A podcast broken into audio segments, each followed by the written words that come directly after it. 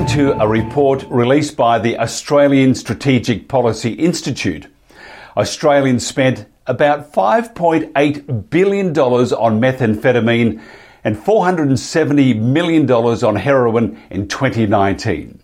About $1.2 billion was paid to international wholesalers overseas for the smuggled drugs, and about $5 billion remained in Australia's economy. That's a lot of money being made in this country. So, what's wrong with our approach to stopping this epidemic? Dr. John Coyne is head of Northern Australia Strategic Policy Centre and head of Strategic Policing and Law Enforcement at the Australian Strategic Policy Institute. His latest report, co authored by Tegan Westendorf, is called High Rollers, a study of criminal profits along Australia's heroin and methamphetamine supply chains. John Coyne, thanks for joining us once again. Always a pleasure, Mike. Why was heroin and meth the focus of the study?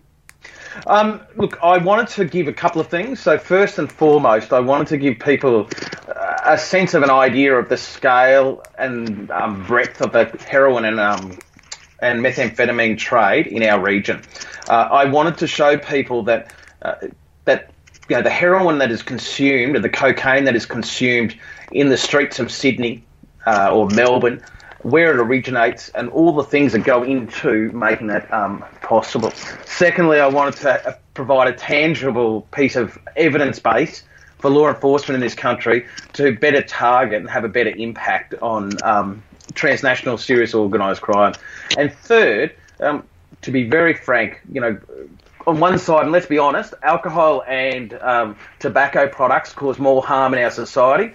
But you know, next down that rung of, of, of great harms, as we see in our community, um, for those around in the 90s, they saw the heroin epidemic, and then of course over the last decade and a half, we've seen um, our communities scourged by um, methamphetamine. So they were just natural selections of drugs to cover in the report. Mm. The report says Australians spent around about 5.8 billion on methamphetamine, um, 470 million on heroin in 2019. About 1.2 billion was paid to international wholesalers overseas for the amphetamine and heroin that was smuggled into Australia that year. Now, about 5 billion remained in Australia's economy. To get to those figures would have required probably significant data. If we have this precise data, they would have to have a really good indication of the makeup of a supply chain from start to finish. Surely, if they had this information, they would know the players involved and could stop much of this. But in um, your report, though, in your report, heroin and meth are on the up by about 17%. So why can't they stop it if they have this data available? Okay, there's, there's two parts to ways to answer this. The first one is that there's an assumption that decapitation works. Okay, so there's an assumption that everybody who is watching this will have watched a, um, a pop culture movie, uh, television series where they've got the Mr. Big has been caught by law enforcement and the whole organisation falls apart and everyone lives happily ever after. Unfortunately, that is far from the case. And in fact, if we track back historically, uh, in modern history anyway, we don't see any clear evidence that taking out the Mr. Big uh, has a clear impact on supply. Okay, let's go to Colombia. Um, Pablo Escobar gets shot, killed. Uh, cocaine supply gets fragmented across um, South and Central America. No real impact. And in fact, you'd argue the situation is significantly worse. Um, if we look at um, El Chapo in Mexico, his cartel remains the biggest distributor of drugs in North America, um, despite the fact that he has been arrested. Uh, John Gotti in New York, the American mafia continues to operate to this day. Um, Lop arrested um, in our region that continue to operate. So on one side, but also don't get me wrong, there's deep psychological value for the Australian public to see the mm. Mr. Biggs, and they are Mr. Biggs, not Mrs. Biggs. Mm. Mr. Biggs arrested. Um, but it doesn't have a lasting impact on the market. Secondly, what we've done is we've taken a range of really great data sets that are available through the domestic and international law enforcement community. So we know from the wastewater analysis that's done by the Australian Criminal Intelligence Commission, we know roughly with a fair degree of accuracy how much uh, methamphetamine and how much heroin and how much cocaine is consumed in this country. We know roughly from police intelligence and information how much that's worth at the street level. We know how much a kilo's worth at the wholesale level here in Australia, and we've got great data across the region. So the work that I've done has pieced all of that together mm. um, to provide an indicative example of it. Um, but let me assure you, disrupting that supply is really a difficult and, in fact, a very difficult strategic endeavour. Uh, it's not just about locking up a collection of bad guys. It's also about creating the environment where those that would come behind them can't continue to operate. Doesn't that suggest, though? I mean, I'm just just from this is all off off script here, so I apologise. But doesn't that suggest, though, that they're most likely more organised than the authorities chasing them? And, and two parts of this I mean, sure, we take out Mr. Big, but what about trying to take out anybody and everybody who is part of this operation from the lowest to the highest? Why not take out the whole lot instead of just Mr. Big? Look, I mean, part of the problem is this, and I, I, I, like to give it as an example. At the beginning of every financial year, police commissioners across the world are given a budget. In Australia, whether they're the Australian Federal Police Commissioner, Queensland Police Commissioner, New South Wales Police Commissioner, they're all given a budget. So uh, for, the, for interest's sake and for, for today, for simplicity, let's say they get $100. Now, with that $100, um, Mike, what they've got to do is they've got to make decisions based on guidance. So they'll put $10 to saving kids from child exploitation, $20 to save, and these are sort of just random figures, just an example, but $20 to do counterterrorism, 30 to do organised crime, and so on. Um, but by default, so for instance, to, put it in a really clear sense, if you give $20 or 20% of your budget to saving children's lives, um, from child exploitation, that means that only a certain number of children will be will be rescued, only a certain number of of investigations will be completed. But by default, that means other investigations can't be done. Um, secondly, the amount of reported crime in Australia's jurisdictions far exceeds its capacity to investigate. So there's just not enough, um, and it's not about um, you know you can keep spending money, more and more money. This is about um, simply put, you couldn't spend enough to investigate all of the crime mm. in that way. So uh, this is about having the most, the biggest impact and disproportionate impacts on the crime environment. Mm. Now, when we're talking drugs, also let's let's not forget, you know, there's two parts of the drug equation. So my report specifically looks at drug supply, but our problem in this country is one of demand. Um, for whatever reason, Australians uh, are willing to pay more for their drugs. Uh, they seem to be price insensitive, and as a nation, um, we consume more and more regularly illicit drugs than most other countries in the world. Uh, that's the more troubling part of it. So, you know, to put it simply, it's, it's become a modern policing adage, but uh, you can't arrest your way out of this problem. Oh, and sorry, I, I have to uh, admit being stupid here, but I can't really see why not. Uh, because you, you, if you go at them and at it and at it surely you're going to dent that car. It's just like keep thumping and thumping and thumping. So, and I, I can see your point, but uh, from a, uh, a, layman's perspective and someone sitting here just talking about this and having been, been affected by it with our friends, um, I just can't see why they, you know, it's, it's all very easy to say, well, we can't do a whole lot, we're doing the best we can. Well, they need to do better. That's what I think. I, I think, Mike, I think you're right. They do need to do better, but you know, I think the issue here is is that the models we've used in the past, this arrest the problem, mm. um, doesn't necessarily solve, provide an absolute solution. And like the other part about it is, is you know, and I often say this, you know, if you ask most police officers in this country, as an example, if you arrest, um, you know, a 16-year-old child and um, charge them for possession of a $20 marijuana foil um, and inject them in the justice system, as an example, um, realistically, that is only going to go longer term in one direction, which mm. is increased criminality. So there's that part of that component. So arresting everybody for, say, possession doesn't help. Um, you are right. We can go harder. Um, my point is, though, is that, you know, where people are making, um, you know, 80 and 90% profit, it's very hard, and where there are very low barriers to uh, market entry in an economic sense. So, mm. for instance, um, you know, you take out person A, and there's three other people behind them ready mm. to start producing drugs using very different methods or different importation methods. Uh, so, you know, there's a real entrepreneurial style there. So, what you need to do, and this is at the core of this report that uh, myself and Dr. Tegan Westendorf did, which is um, we look across the whole supply chain. So let's look at the thing that affects us the most in this country in terms mm. of illicit drugs ice. Mm. Mm. Um, the people making the least amount of profit along that profit uh, line are people who are transporting it and manufacturing it in the dark corners of Myanmar.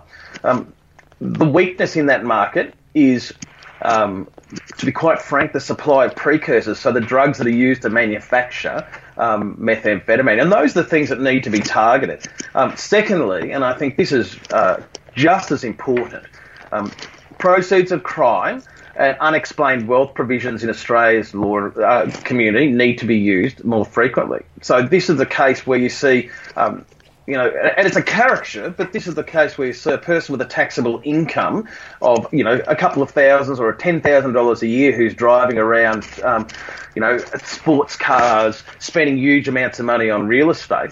Um, the fact of the matter is, is we need to actively pursue those who use and spend unexplained wealth. And if they can't explain where that wealth comes from, mm. then it ought to be seized by the public. Can you tell us the quantum and the proportion of profits retained in Australia? Look, it's it, to be quite frank, it varies quite significantly, but you can expect. So you know, it, it, we've taken a very simplified model to it, and I'm, I'm, not using weasel words here or anything like that. But when I say that, what it doesn't, our model doesn't take into account is the person who receives a kilo of pure methamphetamine and then mixes it with glucose to double or triple their profits. But certainly, you know, you can lose, they can lose up to 80% of imports coming in this country and still make a profit from um, the sale. So, what other business can you lose 80% of your um, of your importation and the market continues. And that's the sort of scale we're talking about. You gave the figures earlier to, um, in our interview, mm. you know, $5.8 um, billion dollars in methamphetamine sales in this country. It's amazing, isn't it? It's just uh, scary and amazing. Your report examines China and Myanmar as an important region in the supply chain. Is this a recent development? Uh, look, it's it's a fast evolving one, over, but it has started finds its roots about ten years ago. And I think for those watching this, it's really important to put this context in your mind that this is a transnational activity where um, incredibly entrepreneurial people are taking advantage of a range of activities. So here's the story. Um, so, in terms of the key facilitator of this, is one Tse Chi Lop, who's alleged to be the uh, number three in an organisation called the Company. Mid 90s, Tse Chi Lop is arrested in the US. He's a low level member of um, of a um, triad in China, but working in the US. He does some time in the jail, then disappears out into the ether. Then, over the last sort of 15 years, he's become a key player in an organisation that goes a little like this. Um, First off, what we see is in China over the last two decades, massive economic growth. So there's tens of thousands of um, facilities across uh, China, mainland China, producing chemicals and pharmaceuticals. So all of a sudden, and it's pretty much unregulated in many cases, all of a sudden you have access to a large amount of precursors. Um, Chi behind the scenes brings together all of the triads who traditionally fight and compete with each other they look for a place where they can act with impunity without having interference from um, law, without interference from law enforcement, etc. So they find the perfect place. Um, the Shan and Wa states in Myanmar, a far-flung part of the um, Mekong sub-region. They use those sites. They pay a, essentially rental to the local uh, militias to be able to operate there. Now, we go back a little bit in time again, in the 1970s, Taiwan invested significantly in um, STEM subjects, so science, technology. Uh, a lot of those people went off to China. As China's education system lifted and their economic miracle happened, um, those people, those Taiwanese scientists, chemists, etc., have left without jobs. So what we find is a large number of Taiwanese nationals working in the um, Mekong sub-region involved in the production of methamphetamines. Uh, the Chinese economic miracle and the growth of their Belt and Road Initiative meant that all this investment in new border crossings saw an increase in trade across the region. And all of a sudden, within a matter of days, trips that would once take seven days, you know, you can move drugs from um, the backwaters of Myanmar to a port in Thailand within a day or two. Um, all of these things were going along. So we saw this perfect storm of activity occur. At the same time, the Association of Southeast Asian Nations was trying to reduce um, the impediments to greater economic cooperation. So there was less and less border controls. Um, and this problem just grew proportionally from there. You know, I want to sort of say to you, you know, I once visited in the last two years a um, what they call a clandestine laboratory. Now in Australia, we call a clandestine laboratory someone building something in the back of their house and making and producing methamphetamine.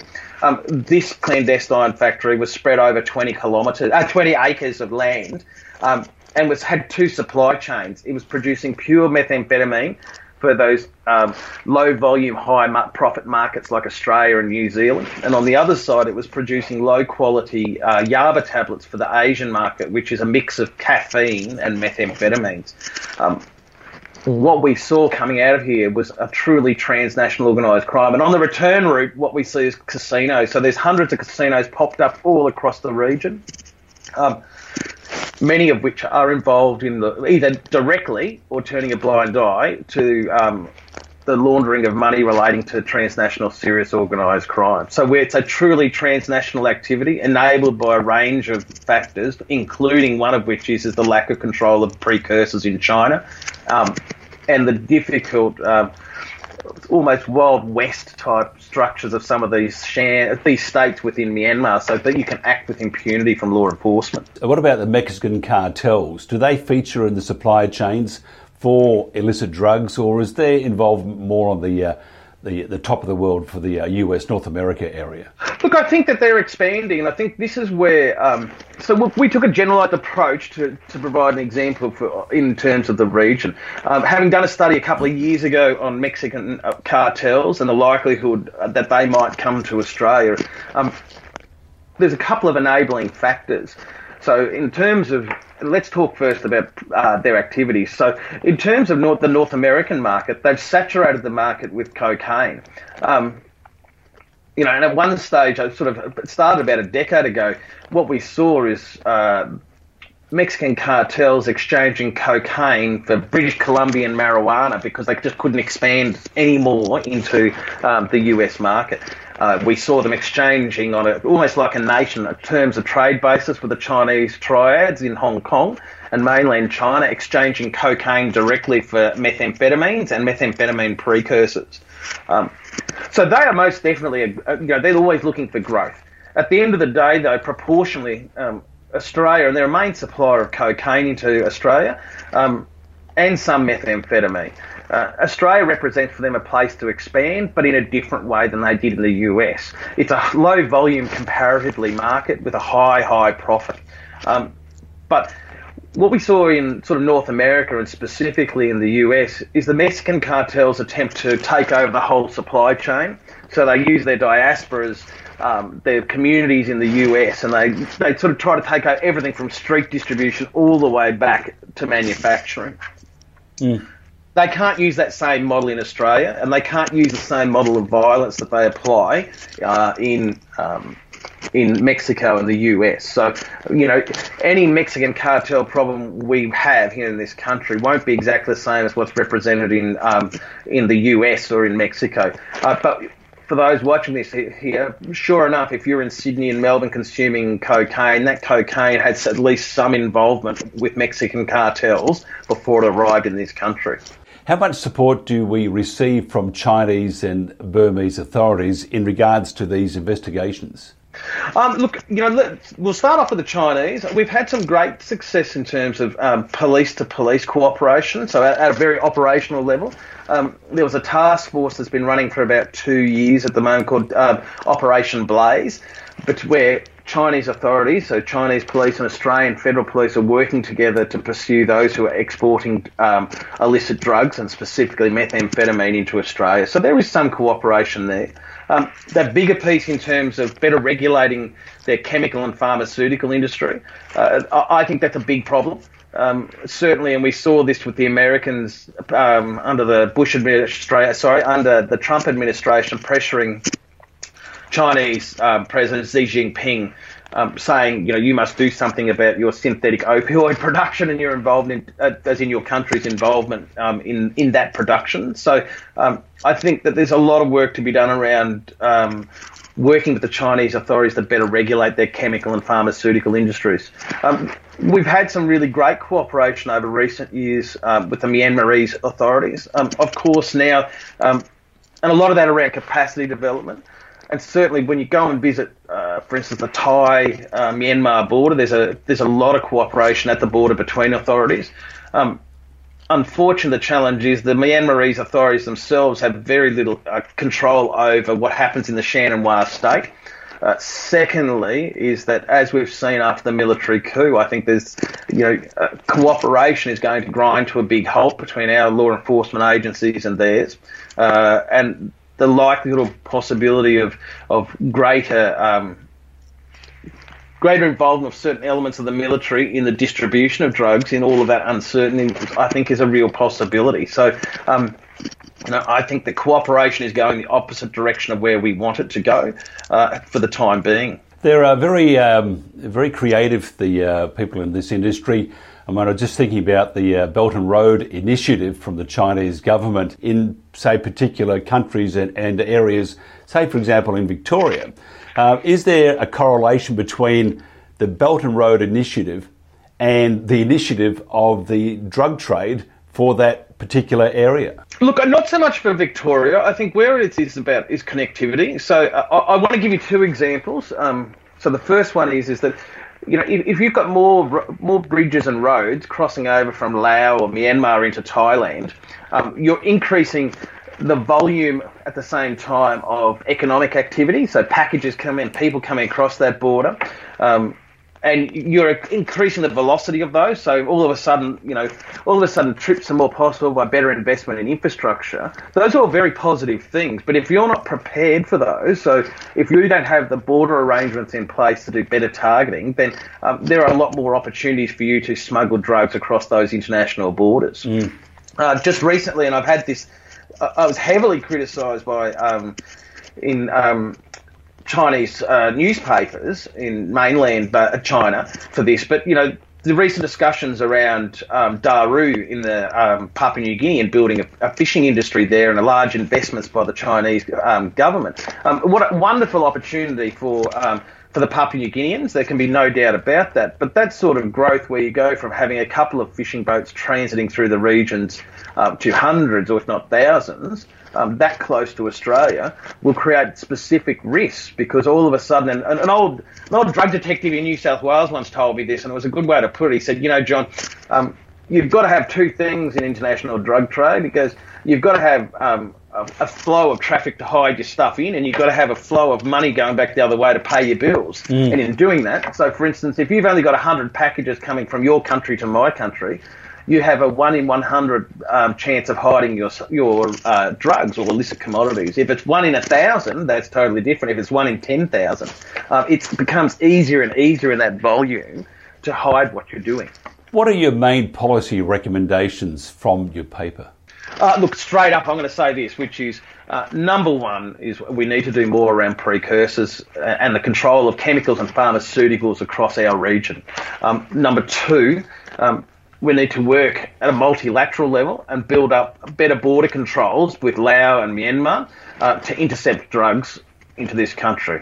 Number three, we must actively pursue using um, proceeds of crime legislation to deny criminals in Australia access to their ill-gotten gains, um, and we should double, triple, quadruple down on those those things. Um, this is the controversial one. My, me personally, and I, a lot of my police colleagues uh, don't agree with me on this, but uh, I don't think we should legalise drugs, illicit drugs or drugs that are currently illicit in this community.